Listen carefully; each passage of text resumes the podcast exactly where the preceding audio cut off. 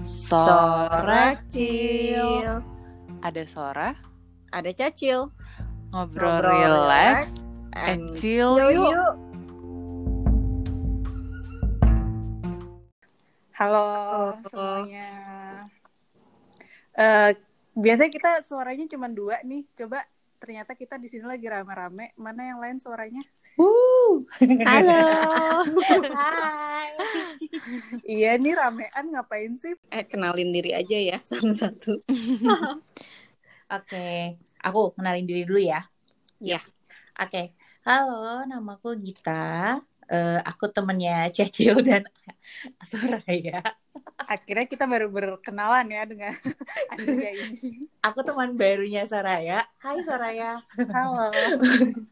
Background adalah- background status. ya. Ah, Oke, Eh, status menikah. Kemudian saat ini sedang menyelesaikan studiku di Universitas Indonesia, jurusan eh, Magister Profesi Klinis Dewasa. Oh. Nah, di, iya. Nah, di sini aku bawa temanku lagi, satu orang lagi. Karena Gita tidak pernah sendiri. Namanya Ute. Silakan, Teh. Hai, perkenalkan namaku Utari, biasa dipanggil Ute. Eh, aku juga eh, saat ini sedang mempersiapkan menikah. Eh, aku teman dekatnya Kak Gita di kampus selama profesi. Aku juga baru lulus sebagai psikolog klinis dewasa. Gitu. Wow, Hmm, kita berhak dua psikolog ya. Ada dua psikolog nih. Kita mau ngapain nih, Cil? Coba. Iya, jadi kita mau ngomongin married versus single, tapi mungkin ini lebih ada ilmunya gitu ya. Iya, dan Gimana? dan kebetulan kan di sini ada mewakili semua stage ya. Iya. Di mana tadi Mbak Gita eh, yang sudah menikah gitu dan eh, Kau Teh sedang mempersiapkan pernikahan. Kemudian Cacil eh, yang udah mana diketahui sudah memiliki anak satu orang anak gitu. Dan aku di sini masih single ya. Jadi kita mungkin akan ngebahas eh, mengenai relationship itu sendiri enggak sih? Gimana Oke. nikah dan gimana masalah-masalah yang dihadapin. Terus untuk yang kayak single tuh apa sih yang mesti disiapin untuk kayak menghadapi pernikahan? Mohon aku butuh masukannya dari kalian gitu. Oke. Eh atau enggak Hmm. dari Mbak Ute mungkin bisa Oh, iya. bahas nih kayak mengenai masalah persiapan pernikahannya kan karena kayak dia tuh di antara loh. Dia antara mau nginjekin kaki ke pernikahan sama satu masih di status belum menikah gitu. Masih ambang-ambang ya. Iya. Oke, yang dibahas berarti persiapannya gitu kan ya, Kak? Iya, kesiapannya untuk menghadapi pernikahan, terus lagi masa pandemi juga. Eh, kan Mm, biasanya mm-mm. orang nikah gu- apa sih besar-besaran gitu. Nah, kalau misalkan nikah di masa pandemi ini tuh tetap eh, ngaitin keluarga besar juga nggak sih? Atau mereka ya udah eh, setuju-setuju aja buat nggak ngadain gede-gedean mungkin gitu. Hmm. Atau gimana? Oke, oke.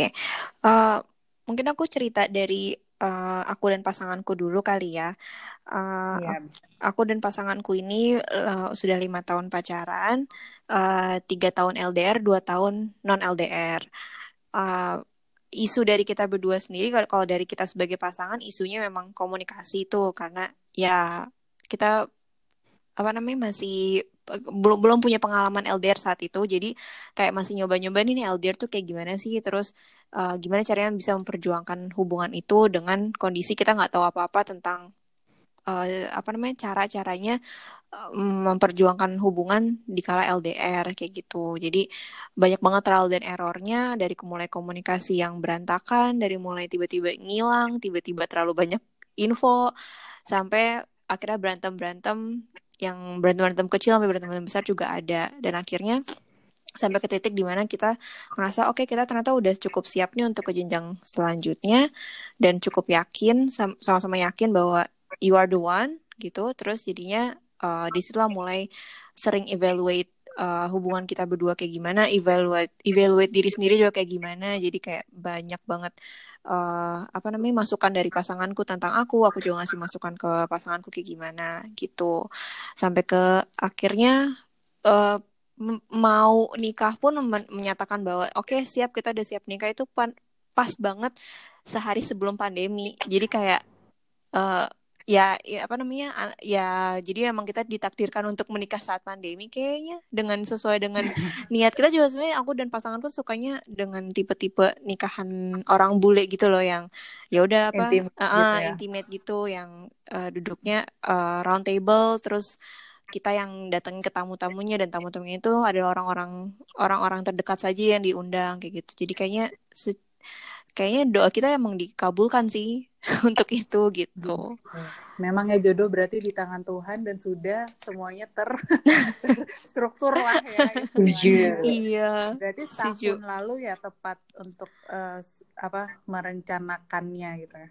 Iya. Kalau sebelum PSBB. Uh -uh, jadi uh, Maret tuh pasanganku bilang ke bapakku kalau Maret 2020 pasanganku bilang bapak ke bapakku kalau dia mau nikahin aku Terus langsung di hari itu juga bapakku bilang, oke okay, kapan bisa ketemu sama apa ketemu antar keluarga.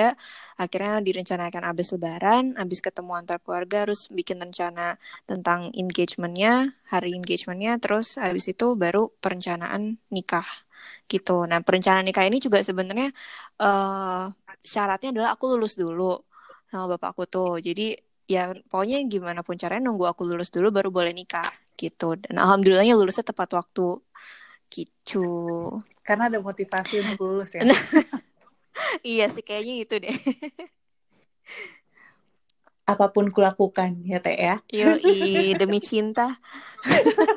Eh kemudian tadi kan aku kayak denger pas lagi ngomong mm. uh, setelah menjalanin LDR kemudian malah merasa yakin kalau he's the one nih gitu kan mm. padahal LDR tuh banyak banget konflik pastinya kan dibanding kayak hubungan iya banyak banget biasa ya, gitu. jadi curhat nah, terus saat merasa he's the one mm. tuh gimana tuh maksudnya apa pertimbangannya ya udah dia nikah gitu oh sama dia pertimbangannya adalah uh, ini aku kelihatannya kayak klise dan textbooks banget sih.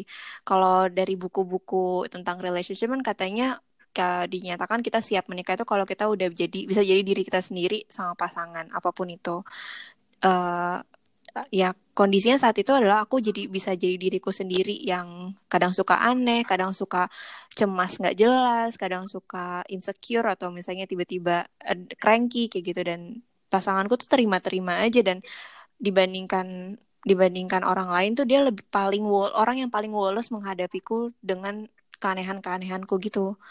Nah jadi aku ngerasa kayak oh oke okay, kayaknya ini deh orangnya gitu. Hmm. Jadi di mana ada kenyamanan itu ya? Iya. di situ saat merasa nyaman di situ merasa yakin. Betul. Bukan begitu yang lainnya? Iya sih, benar sih. Tapi kalian away waktu... itu nggak cuma soal kenyamanan kalau menurut aku ya, mm-hmm. tapi juga okay. uh, eh, bahwa relasi ini adalah relasi yang aman untuk kita mau menjadi apa pun di masa depannya gitu loh. Karena mm-hmm. ketika kita boleh menjadi diri kita sendiri, artinya gue jadi boleh dong ya ngebayangin nanti gue mau jadi sesuatu. Aku ingin mengembangkan diriku menjadi sesuatu dan aku tahu aku mm-hmm. punya partner yang aman. Rasa amannya itu yang uh, akhirnya menguatkan rasa nyaman gitu sih. Kalau menurut aku amannya dulu gitu loh. Hmm, setuju, setuju, okay. setuju benar. Aku, hmm. uh, aku jadi mau nambahin juga waktu waktu aku menyatakan mau serius sama pasanganku ini juga awalnya aku nakut-nakutin dia dulu bahwa aku tuh mau S2, aku tuh masih pengen berkarir kayak gitu. Hmm. Karena uh, di awal pacaran tuh ketika lagi salah apa one of those deep talk time gitu sama pasanganku, pasanganku bilang dia pengen punya istri yang stay at home gitu. Nah, pas dia bilang yuk kita ke jenjang yang lebih serius aku jadi nakut nakutin dia dulu tuh. Kesannya kayak kesannya kayak nakut nakutin tapi kayak memaparkan bahwa aku nih punya cita-cita untuk berkarir aku pengen S2 aku pengen ber, uh, punya profesi kayak gitu. Dan turns out dia bilang bilang oh ya udah bagus dong kalau kayak gitu gitu. Jadi kayak da, selain aku bisa jadi diriku sendiri aku mau ansane anehnya apa pun sama dia dan ternyata dia juga support sama uh, cita-citaku aku jadi makin yuk oke okay, kita kita hajar aja gitu. Hmm. iya dukungan penting sih ya waktu apa memutuskan untuk serius. Aku mm ngalamin itu sih maksud uh, didukung tuh lumayan apa ya menguatkan kita juga kan buat serius. Berarti juga kayak lebih pen apa ya komunikasi tuh udah kayak paling kuncinya ya karena di situ kan kayak sebenarnya kalau dibilang tadi uh, si calonnya nggak mau apa ya nggak mau istrinya kerja misalnya mau stay at home aja tapi kamu punya cita-cita lain dan kamu mengkomunikasikannya itu di situ pasti akan dicoba cari jalan tengah ya gitu kali ya mm -mm. dalam sebuah hubungan tuh mm -mm. betul betul jadi bukan ini ya bukan kayak nggak bisa aku nggak mau karena aku maunya istriku stay at home tetapi pada akhirnya uh, ini sih skill dalam relasi banget kompromi gitu. Hmm. Apa dari stay at home yang dia expect ada di dirinya si cewek gitu. Ya, apa stay at home yang leha-leha doang hmm. atau cuman gimana tetap bisnis iya gitu apakah sebenarnya dia cuman sebenarnya pengen stay at home supaya anaknya ada yang ngurusin gitu kan nah hmm. kalau kayak gitu kan berarti bisa dicari jalan keluar tuh apakah si cewek uh, bisa terus berkarir tapi dengan memaintain gimana strateginya supaya yang di rumah juga tetap urus kayak gitu-gitu ya. Cil setuju. Oke, kalau Cacil mungkin gimana Cil kehidupan setelah memiliki satu orang anak di dalam sebuah pernikahan apakah makin terjal ujiannya? Ya sebenarnya makin makin banyak galaunya aja ya kan. Mama tuh kan galau gitu cuma maksudnya um, dengan kelahiran hero sebenarnya sih makin makin menguatkan uh, gue dan pasangan ya. Maksudnya dalam segi komunikasi dari segi kekompakan dari segi kompromi semuanya tuh bener-bener bener-bener karena ada ujian anak lahir gitu kan. Terus harus operasi pula gitu kan. Jadi kita bener-bener apa ya gue ngerasanya bener-bener jadi kompak dan kayak punya satu goal gitu. Apa bawa anak ini biar uh, sehat gitu. Biar nggak ada maksudnya uh, nggak uh, ada kekurangannya di nanti kayak gitu. Dan turns out kan sekarang he is fine gitu kan. Dan walaupun harus berbagai macam terapi dan segala macam ya ya udah gitu dijalani. Tapi tapi ternyata uh, jadi belajar banyak jadi jadi makin kompak kayak gitu sih sebenarnya. Dan kalau misalnya ujian-ujiannya tuh sebenarnya kalau sekarang lebih ke parenting kali ya. Lebih ke kayak gitu gitu. Jadi kayak gimana ya biar biar apa ya uh, anak gue dapat pendidikan yang baik saat saat pandemi ini. Lebih ke gitu-gitu sih sebenarnya sama me time kali ya dan dan pasangan gitu. Dan apa waktu bersama pasangan gitu sih. Sebenarnya lebih lebih ke situ sih kalau sekarang karena lagi pandemi juga ya gitu. Kalau saat pandemi gimana gitu oh iya. Pandemi tuh emang in a way ini tuh kayak gue mengaminkan lirik lagunya si Tulus gitu loh yang soal adaptasi. Jadi apa tuh liriknya nyanyiin langsung gitu. Oh nah nyanyiin aja enggak jadi itu memang iya makin lama bareng makin in a way makin bisa saling paham gitu loh sebenarnya gitu. Tentang apa yang diinginkan tentang uh, even though salah satu dari kita butuh ruang sendiri pun jadi bisa lebih paham uh, kapan kita harus saling uh, bertemu dalam tanda kutip kapan harus punya waktu untuk masing-masing orang itu jadi lebih paham.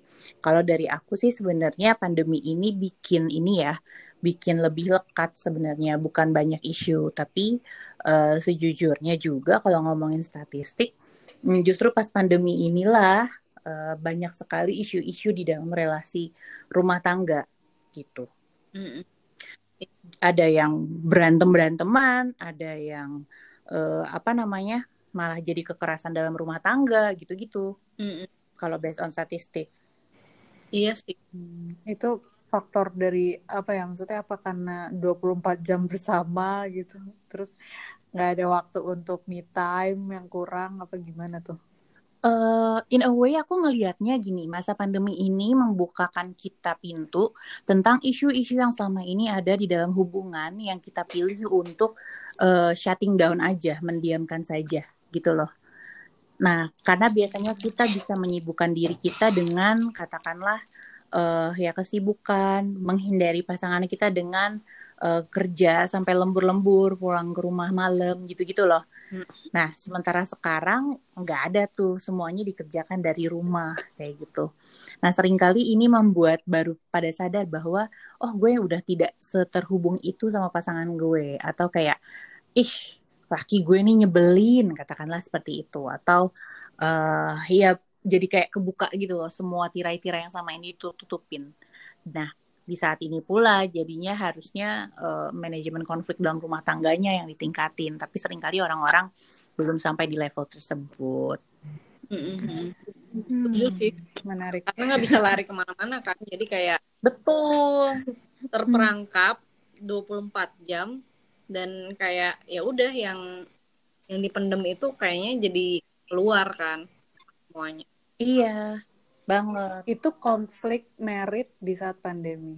Konflik single di saat pandemi adalah susah bu nyari jodoh. eh gimana ceritanya ya? Aduh gak ada cerita apa-apa nih. Aku kayak udah ngerem di rumah berapa lama. Terus ya sudah lah ya begitu aja adanya. Gak tahu deh gimana tuh. Kok aku bingung gitu mau cerita apa. Cerita aja. Gitu yang sih ya. Paling ya ya ya apa sih paling tidak jauh mengandalkan dating apps kan still tapi juga aku nggak yang terlalu sering buka banget atau gimana ngecek ngefollow up juga nggak kayak belum ada yang nyangkut gitu tapi satu sisi kayak sebenarnya nggak nggak mau ya sebenarnya kayak ngerasa dari dulu aku ngerasa dating apps tuh kayak ya Allah kecil banget sih persentase untuk ke situnya ya nggak sih? Hmm. karena kan aku emang udah kayak udah mempersiapkan diri aja. Maksudnya kayak ya umurnya udah cukup kayak buat nikah yang nggak bohong nyari uh, cowok nggak mungkin untuk kayak pacaran lagi. Pasti kayak ya kalau bisa ketemu yang langsung kayak cepet nikah gitu. Terus kayak emang sih ada cerita beberapa yang ketemu di dating apps dan sukses dan nikah gitu. Cuma kayak aku masih tipikal orang yang kayak nggak terlalu percaya itu mm -hmm. gitu jadi ya kadang aku uh, menggantungkan ini ke dating apps juga kayak setengah-setengah gitu loh masih dan tapi aku juga nggak ada solusi lain gitu apalagi di saat pandemi uh -huh. kayak gini gitu kan uh -huh. gitu sih kak temanku baru aja nih kak kemarin gara-gara ketemu di dating apps nah ya memang sebenarnya banyak sih aku dengar ya cuman kebanyakan ya ya aku kayak udah main dating apps kayak setahun paling ya uh -huh. Di setahun tuh kayak ya ke kebaca gitu sih patternnya. Maksudnya ngobrol nanya tinggal di mana interestnya apa bla segala macem. Ya nggak nggak jarang kayak ya udah keputus aja gitu obrolannya. Atau enggak ada yang misalkan kayak ketemu tapi ternyata ya tidak seperti yang dibayangkan. Saya tidak tidak nggak cocok secara chemistry atau gimana. Jadi kayak ya udah ternyata enakannya jadi temen ya udah ngobrol es mm -hmm. teman gitu nggak ada obrolan yang ke sana atau gitu mm -hmm. so far kayak gitu aja sih jadi belum ada yang nyangkut gitu ya beruntung lah orang yang menemukan jodoh di dating apps apalagi dengan situasi dan kondisi seperti ini gitu iya ini jadi menarik juga hmm. sih kak aku juga baru banget diceritain kemarin sama temanku uh, dia tuh uh, dia itu pakai dating app juga tapi katanya dia lebih concern lebih lebih ke nyari teman ngobrol. Mungkin karena kondisi pandemi ini kayaknya capek bosen di rumah. Uh, jadi fokus dia tuh udah nggak nyari pacar atau nyari pasangan lagi gitu loh di dating apps. Jadi kayak ya udah temen ngobrol aja dan akhirnya dia berteman banyak banget sih dari dating app itu Iya sih. Nah, kan kalau di ada beberapa dating apps memang yang bisa mencantumkan uh, apa ya istilahnya tujuan dia untuk make gitu. Kadang ada yang kayak buat relationship atau kayak cuman networking atau apa. Ada marriage juga gitu kalau mau naro emang itu. Aku bahkan kayak nggak naro uh, untuk ngeplot nih ketemu buat marriage enggak sih cuman emang itu intinya kayak ya udahlah nyoba karena siapa tahu dapat teman ngobrol enak siapa tahu dapat uh, apa ya istilahnya ya networking kerjaan gitu tapi juga nggak munafik ya siapa tahu ketemu di situ gitu kan ya. Cuman ya ya udah uh, yang ketemu di situ untuk menuju ke pernikahannya ya belum gitu. Seperti itu saja ceritanya. Tapi kemudian tapi kemudian... ada tekanan nggak sih? Maksudnya uh, kan tinggal terus uh, lagi pandemi gini mentok juga kan sor. Mungkin maksudnya ada tekanan-tekanan nggak dari orang rumah? Atau misalnya apakah di diri hmm. kamu sendiri juga ada tekanan dari diri sendiri gitu? Misalnya kok gue gini sih. Dari orang lebih tepatnya dari orang, orang tua tuh sudah sangat amat menurun sih ya udah udah menurun gitu. Palingan beberapa orang yang relasi dan paling orangnya juga itu itu doang gitu. Ngerti kan? Kayak ya dia dia lagi gitu nanya kapan kapan kapan gitu. Yang lainnya ya santai gitu paling kayak bisa dihitung lah dan nggak seberapa banyak gitu yang kayak uh, tekanan itu. Tapi lebih kepada tekanan itu ada di diri aku sendiri aku ngerasanya. Hmm. gitu. Hmm. kayak apa ya ya kan pasti yang namanya cewek tuh ada usia ininya prime time sih? ya yang kata orang-orang. Apa sih? Sampai umur 35 itu loh yang kayak umur 35 tuh akan udah riskan oh, kalau okay. punya anak gitu. Mm -mm. yang ngasih nah aku kayak mempertimbangkan masalah itu juga gitu loh. Dan kemudian apa ya? Ya kayak secara uh, sebenarnya aku ngerasa kayak secara finansial atau apa ya aku udah bisa udah bisa untuk ke sana cuman ya gimana gitu. Itu lagi kan jatuhnya kayak ke sifat ya tadi kepribadian dan lain sebagainya yang harus disatuin di dalam sebuah pernikahan. Dan kemudian ya aku masih kayak belum tahu tuh apa yang dirasain Utari kalau kayak he's the one gitu. Nanti kasih kayak gitu. Jadi ya entahlah mungkin nggak tahu. Mungkin segera. Amin amin. iya sih. Karena memang begitu gitu. Kalau dating app sendiri gimana menurut kalian? Dari yang kalian dengar dan ini. Hmm, dating apps ya. Mm -mm. Sebenarnya kan tadi uh, kalau nggak salah tadi kita sempat di belakang bercerita kalau misalnya dating apps itu kayak nggak terlalu dianjurkan ya menurut Bukan yang nggak dianjurkan sih sebenarnya gitu, gini. Dating apps itu menciptakan ada yang disebut paradox of choices gitu. Uh, jadi sebenarnya banyak nih pilihannya.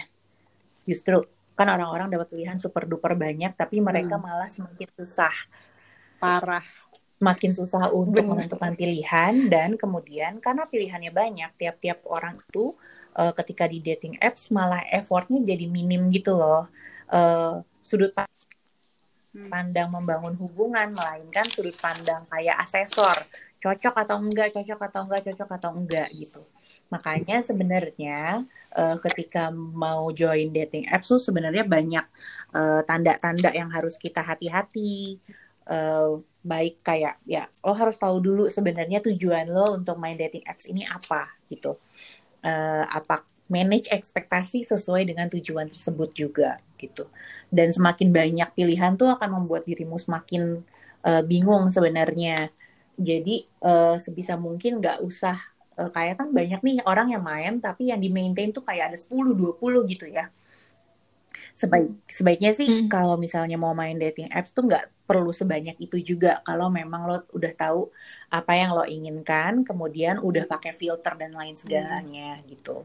Kemudian uh, dating apps itu kalau kata Helen Fisher itu dia antropologis yang banyak sekali membahas tentang cinta di dalam diri manusia, dia sangat nyaranin orang-orang untuk menggunakan dating apps itu cuma buat awalan doang, cuma buat pintu doang, cuma buat exposure doang.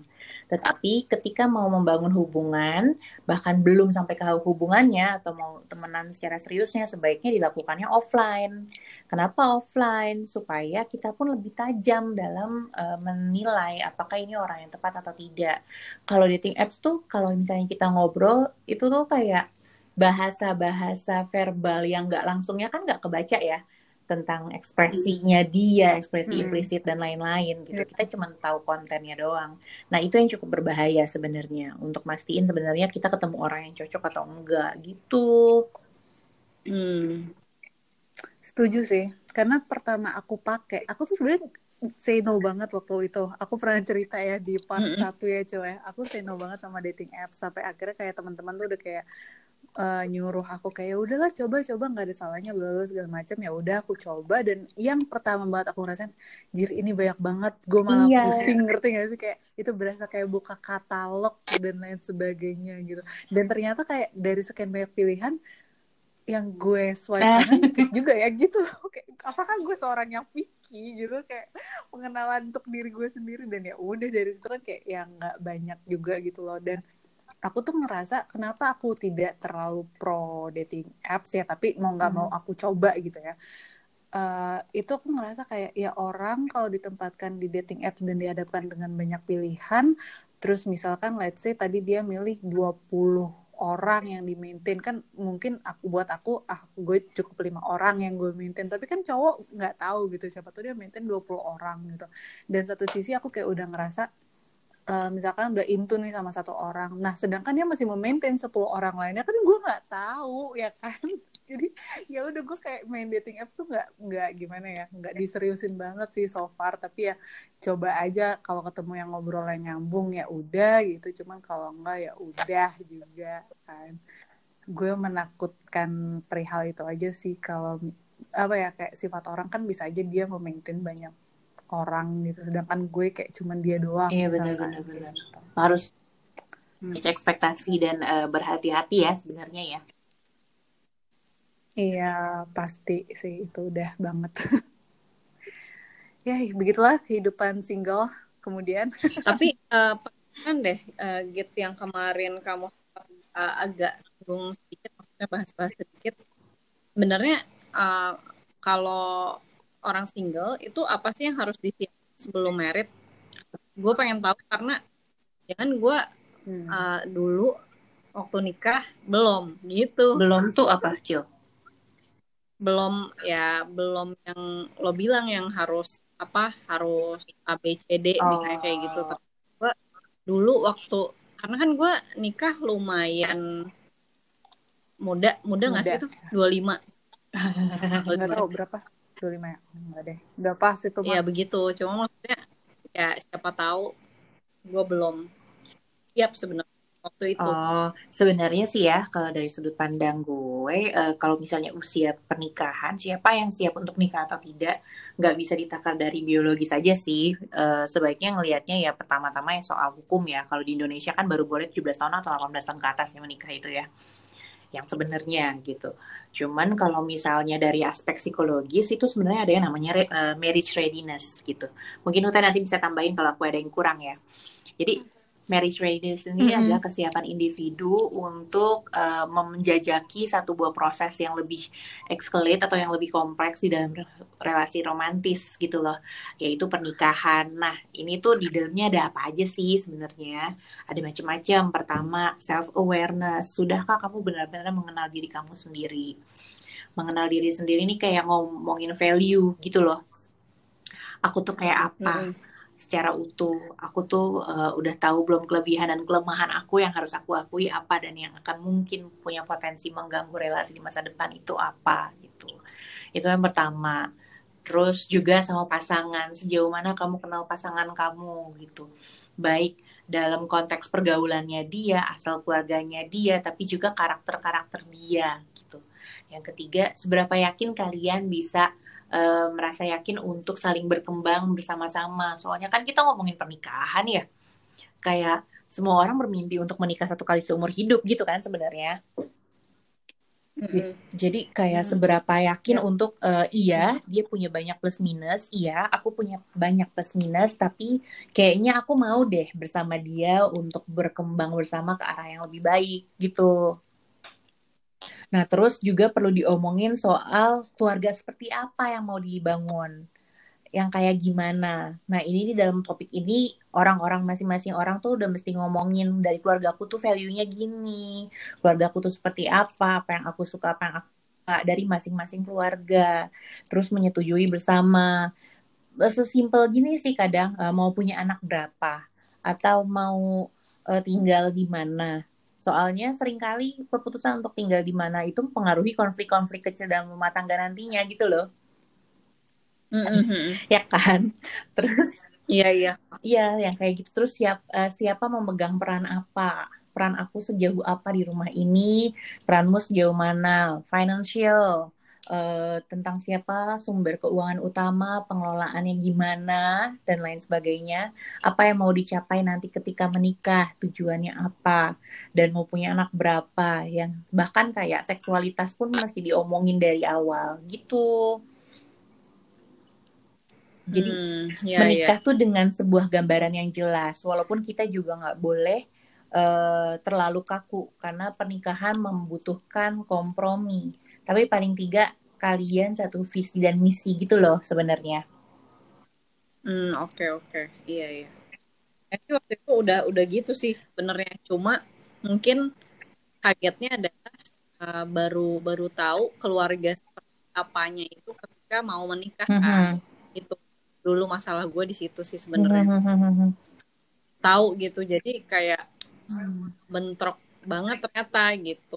Dan itu baru di setelah terjadi bukan padahal jadi emang beda banget sih kayak maksudnya dari dulu udah udah kenal sama keluarganya udah udah udah sering apa jalan-jalan bareng atau apa tapi ternyata itu beda banget. Iya beda banget. Iya jadi beda beda banget ketika uh, kita udah ngerasa kenal tapi ternyata pas udah mau merit oh baru kelihatan semuanya gitu. Kayak nilai mereka tuh baru kelihatan gitu. Kan nilai-nilai yang mereka pegang ya gitu. Kelihatan ya? Mm-mm, aslinya sih sebenarnya. Cuma maksudnya ya bisa dilihat nilai-nilai lah oh yang yang ternyata dipegang teguh tuh ini A B C misalnya. Maksudnya itu yang yang selama ini gue nggak sadar dan gue nggak tahu. Nah iya proses persiapan pernikahan tuh perlu diomongin juga Cil sebenarnya. Ketika kita ngelihat uh, keluarga besar pasangan kita tuh punya value dan perilaku yang seperti itu.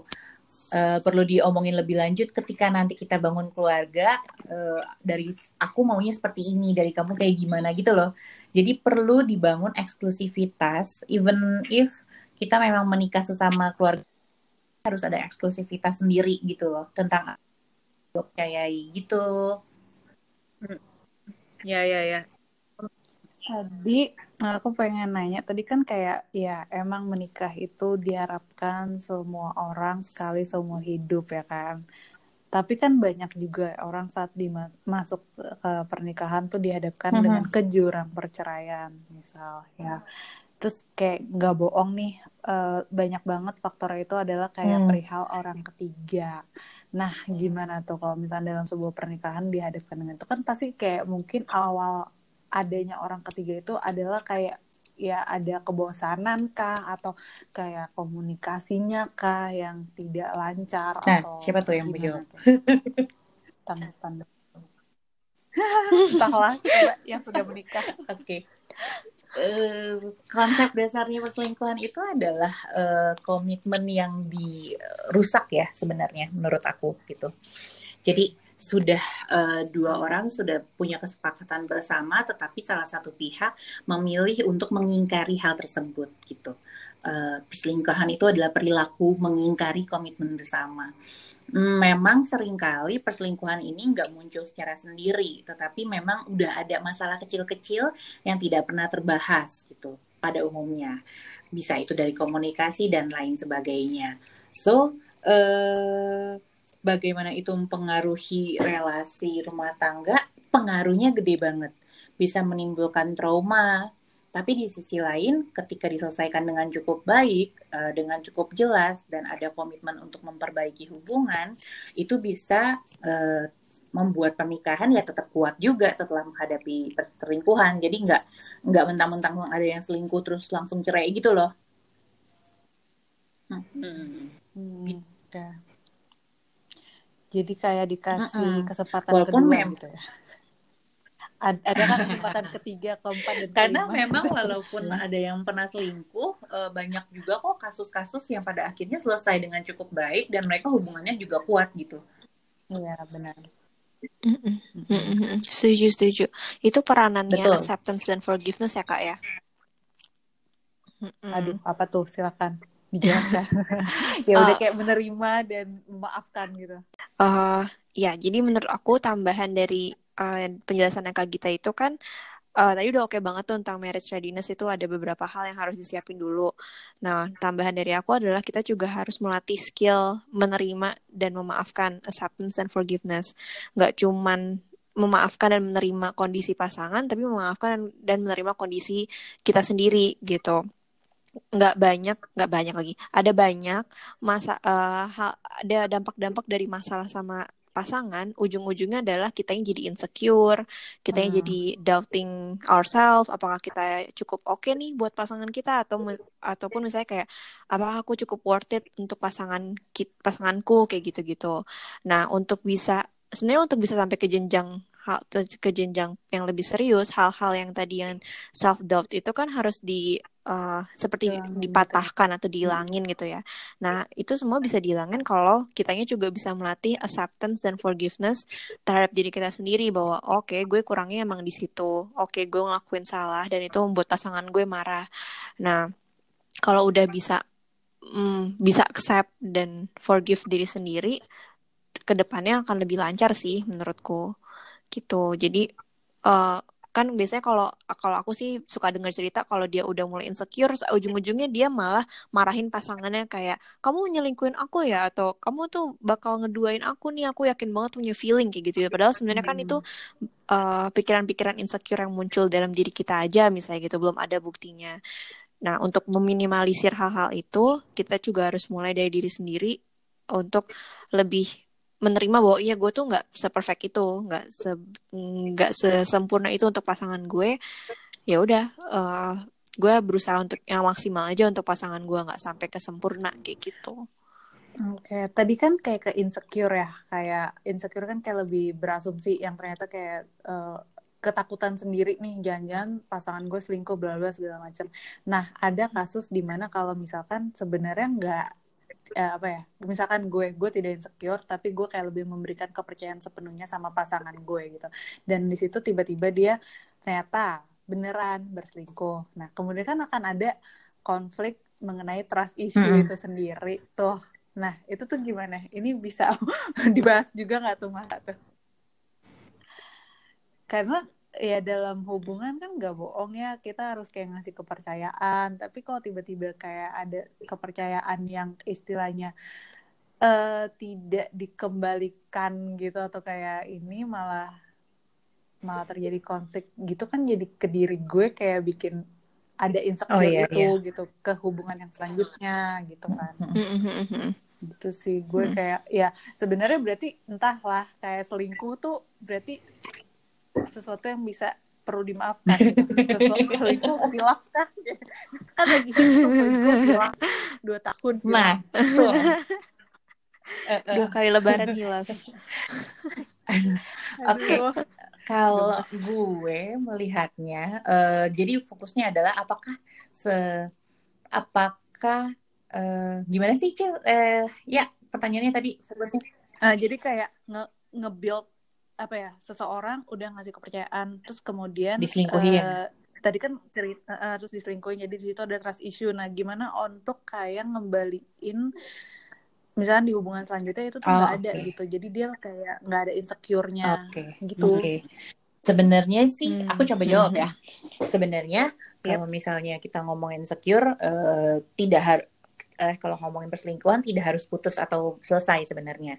Cuman ini hmm. kasusnya berarti udah selesai gitu ya. Tapi untuk di relasi berikutnya gimana supaya bisa memulihkan diri gitu kan? Yes. Sebenarnya yang bisa dilakukan adalah uh, mungkin ini akan mirip banget sama omongannya Ute tadi. Uh, hmm. Karena ada kalau misalnya kita mengakhiri relasi yang syarat akan perselingkuhan, kita tuh akan butuh waktu untuk memproses ulang gitu. Memproses ulang uh, di titik di mana pada akhirnya bisa melihat masalah tersebut dengan sedikit lebih objektif. Kita butuh menuliskannya, merefleksikannya, dan mengevaluasi diri kita sendiri gitu kan. Uh, karena tahap-tahap setelah putus tuh banyak banget. Ada yang awalnya kita bisa melihat bahwa itu kesalahan pasangan, ada yang ujung-ujungnya kita malah nyalahin diri kita sendiri. Jangan-jangan karena aku nggak rajin dandan, jangan-jangan karena aku kurang bisa masak kayak gitu-gitu. Jadi untuk sampai pada tahap di mana kita bisa nerima bahwa yang kemarin terjadi itu ada sebenarnya adalah mau bagaimanapun ada masalah di dalam sebuah hubungan, selingkuh adalah pilihan dan pasanganmu memilih selingkuh gitu. Untuk sampai ke tahap kesadaran tersebut itu aja prosesnya sebenarnya cukup panjang. Nah, tapi bagaimana hmm, ketika benar. kita udah selesai ya berarti memang harus uh, memulihkan diri lagi untuk melihat bahwa uh, mau bagaimanapun pada saat itu karena isunya selingkuh maka perselingkuhan itu bukan aku yang salah Nah, ketika kita bangun hubungan dengan orang yang baru, boleh kok kita sedikit bercerita mengenai hal tersebut. Kemudian kita juga perlu memperhatikan nih, ada nggak sih ketika proses PDKT red flag, red flag yang sebenarnya tanda-tanda uh, terkait dengan komitmen yang bisa kita temuin di dalam diri satu orang cowok gitu. Supaya kita nggak jatuh di lubang yang sama gitu. Kalau misalnya mau bilang bahwa aku nggak mau insecure, uh, akan agak sulit kalau kita nggak punya insecurity sedikit pun gitu ya sebenarnya karena pada dasarnya itu pengalaman traumatis dan kalau itu sampai mempengaruhi insecurity kita berarti kan itu sesuatu yang sangat besar so it takes time kalau menurutku gitu kalau Ute gimana teh? Hmm, aku mungkin mau ngebahas dari kalau aku tadi nangkep pertanyaan Kak Soraya adalah kalau selingkuh terus maafin oh, dan stay in the relationship kalau gitu. Kalau putus soalnya. Yang benar yang mana ya? nggak apa jadi boleh dong keduanya di, di, okay. dijawab pandangannya gitu karena bisa aja ada orang yang menghadapi perselingkuhan memaafkan dan ada juga yang kayak ya udah gitu mending gue start uh, uh, lagi uh, uh, uh. gitu kan apalagi uh, uh, yang hilaf tapi sebenarnya yang dua tahun oh iya itu dia sebenarnya yang dibahas sama kak Gita tadi soal tadi misalnya udah selingkuh terus putus itu udah, udah bener banget jadi kayak aku setuju kalau emang butuh proses nggak bisa nih kayak uh, hari ini kita putus terus tiba-tiba ada apa namanya tiba-tiba ada pengen udah gue pengen cari rebound deh hmm. atau kayak pengen cari cowok lain untuk uh, menghapus trauma dan kesakitan hati gue itu kayaknya kurang tepat ya kalau untuk dijadiin jalan keluar uh, sembuh dari ter, uh, sak sakit hatinya abis diselingkuhin. Nah, kalau aku sekarang mandangnya, aku masih pandangan terkait kalau misalnya berhubungan, selingkuh, terus stay in a relationship. Uh, untuk proses bisa sampai tadi memaafkan terus oke okay, I give you the second chance itu menurutku proses panjang banget dan memang harus melalui tadi apa yang kak kita bilang juga kayak harus ada proses evaluasi diri melihat dari sudut pandang apakah in apa uh, dari sudut pandang pasangan dan dari sudut pandang diri sendiri kayak gitu. Dan dari sudut pandang dari luar lagi gitu secara objektif tidak memihak siapa pun. Dan mulai evaluasi diri apakah ada ini salah gue atau ini salah pasangan atau mungkin bukan salah dua-duanya kayak gitu. Nah setelah udah melalui proses itu menurutku ada baiknya juga mulai komunikasiin dengan pasangan sih kayak ketidak ketidaknyamanan akan hal-hal kecil yang mengingatkan itu pada peristiwa perselingkuhan itu misalnya. Kayak uh, di, misalnya uh, ketika dia udah selesai diselingkuhin nih terus kita jadi nggak nyaman ketika ngeliat pasangan kita buka HP tapi di belakang apa tapi di hadapan kita jadi kita nggak lihat layarnya gitu. Nah itu bisa dikomunikasiin juga ke pasangan bahwa itu adalah hal-hal kecil yang buat dia nggak nyaman.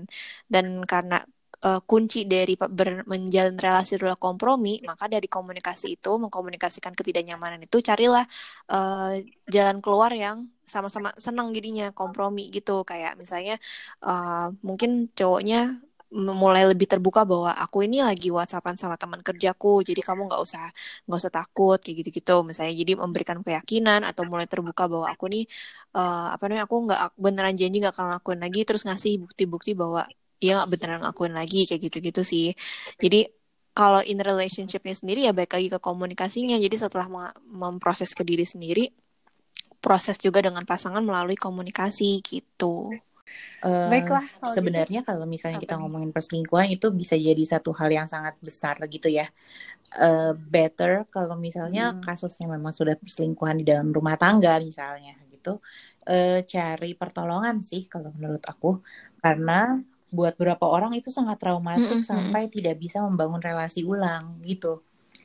Terutama untuk iya, orang-orang -hmm. karena mm -hmm. uh, terutama untuk orang-orang atau istri-istri yang bahkan mungkin uh, jadi nyari tahu terlalu detail. Kita jadi bisa memunculkan obsesi gitu loh. Obsesi terhadap informasi dan malah jadi makin sulit untuk memaafkan. Nah, itu tuh proses untuk merebuild relasinya bakal susah banget. Jadi mm -mm. kalau misalkan mm -mm. dihadapkan dengan oh gue tahu suami gue selingkuh, kemudian sebaiknya tidak dicari tahu lebih Ada dalam. batasannya. Berarti. Okay. Mm. Uh, better kayak mm -hmm. oh gue tahu suami gue selingkuh ya udah gue mencari pertolongan gitu kali ya daripada nyari tahu dulu. Yes, yes, bisa itu atau mungkin hmm. proses diri sendiri dirinya sendiri dulu kali ya, kayak uh, tahu info, info tahu informasi bahwa suami selingkuh itu kan kayak ngagetin banget nih dan pasti berkecamuk iya, banget tuh emosinya. Bener. Kayaknya butuh waktu nih untuk memproses diri sendiri apalagi kalau misalnya uh, perselingkuhan itu terjadi ketika sudah punya anak. Berarti kan di rumah itu me time-nya lebih sedikit dibandingkan ketika sebelum punya anak misalnya gitu. Jadi harus benar-benar punya waktu untuk memproses dirinya sendiri dulu, pikirannya kayak gimana, emosinya kayak gimana, uh, benang pokoknya benang yang semrawut itu ada di pikiran tuh coba di uh, lurus-lurusin dulu baru bisa kayak oke okay, next stepnya gue harus ngapain ya? Kayak gitu. Kalau emang ternyata nggak bisa sendiri baru cari pertolongan. Kalau emang ternyata cukup mampu untuk sendiri uh, coba perlahan-lahan untuk itu sih reevaluate nah, diri sendiri dulu masalah gitu. pertolongan yang uh, menurut kalian tuh dianjurkan tuh gimana? Apa ngobrol ke sahabat kah atau pertolongan tuh langsung datang ke ahli kah psikolog kah atau apakah atau tergantung gimana? dari uh, derajat keparahan perselingkuhan sebenarnya. Kadang uh, pokoknya kan fokus hmm. kita ketika menghadapi kondisi yang sama sekali nggak ter nggak bisa kita bayangkan adalah menja mencari psychological first aid gitu loh, mencari pertolongan pertama ya. Ya. Nah, itu tuh kadang nggak mesti langsung ke profesional, hmm. bisa ke sahabat yang sangat lo uh, sangat lo percaya dan bisa dipercaya memang untuk tidak bergosip. Jadi kayak uh, karena saking kagetnya kita kadang-kadang yang kita tuh cuma butuh buat ngeluarin dulu aja gitu loh biar em karena emosinya ini a big emotion in a small body gitu loh biasanya jadi kayak venting dulu aja hmm. itu boleh ke teman atau ketika biasanya kan orang-orang akan melakukan apa ya akan langsung ngomong ke suaminya segala Terus biasanya akan ada tindakan-tindakan, I don't know, kadang konflik, kadang juga ada upaya untuk memperbaiki diri. Tapi kalau misalnya berada rumah tangga tersebut sampai di tahap di mana si istri tidak bisa lagi percaya suami dan suami sama sekali tidak melakukan perubahan, sebaiknya sudah melibatkan pihak-pihak yang uh, family ini mungkin family terapi untuk mengatasi masalah-masalah tersebut. Karena kalau misalnya di family terapi itu ada tahap-tahapan uh, penanganannya gitu. Mm -hmm, Oke. Okay. Jadi ya kesimpulannya adalah menikah itu tidak gampang, ya. nggak usah diburu-buru kali ya. Dan based on research, on... kayak setuju. Nah, balik itu tuh wow, kematangan diri tuh perlu banget, udah perlu mateng. Dan based on research, itu. longitudinal research keren, emang keren. dibilang bahwa milenial itu uh, adalah sosok generasi yang berhati-hati dalam menikah. Jadi memang kita tuh beda sama uh, generasi sebelum-sebelum kita yang cukup bisa Uh, uh, karena kita ya, punya istilahnya. Bener, karena kita punya uh, lebih banyak pengetahuan tentang relasi yang sehat, tentang harus merasa cukup dengan diri sendiri. Nah, mereka ingin mencintai dengan sehat kalau hmm. di riset tuh dibilangnya, ingin pelan-pelan membangun komitmen yang sehat gitu. Gila, keren.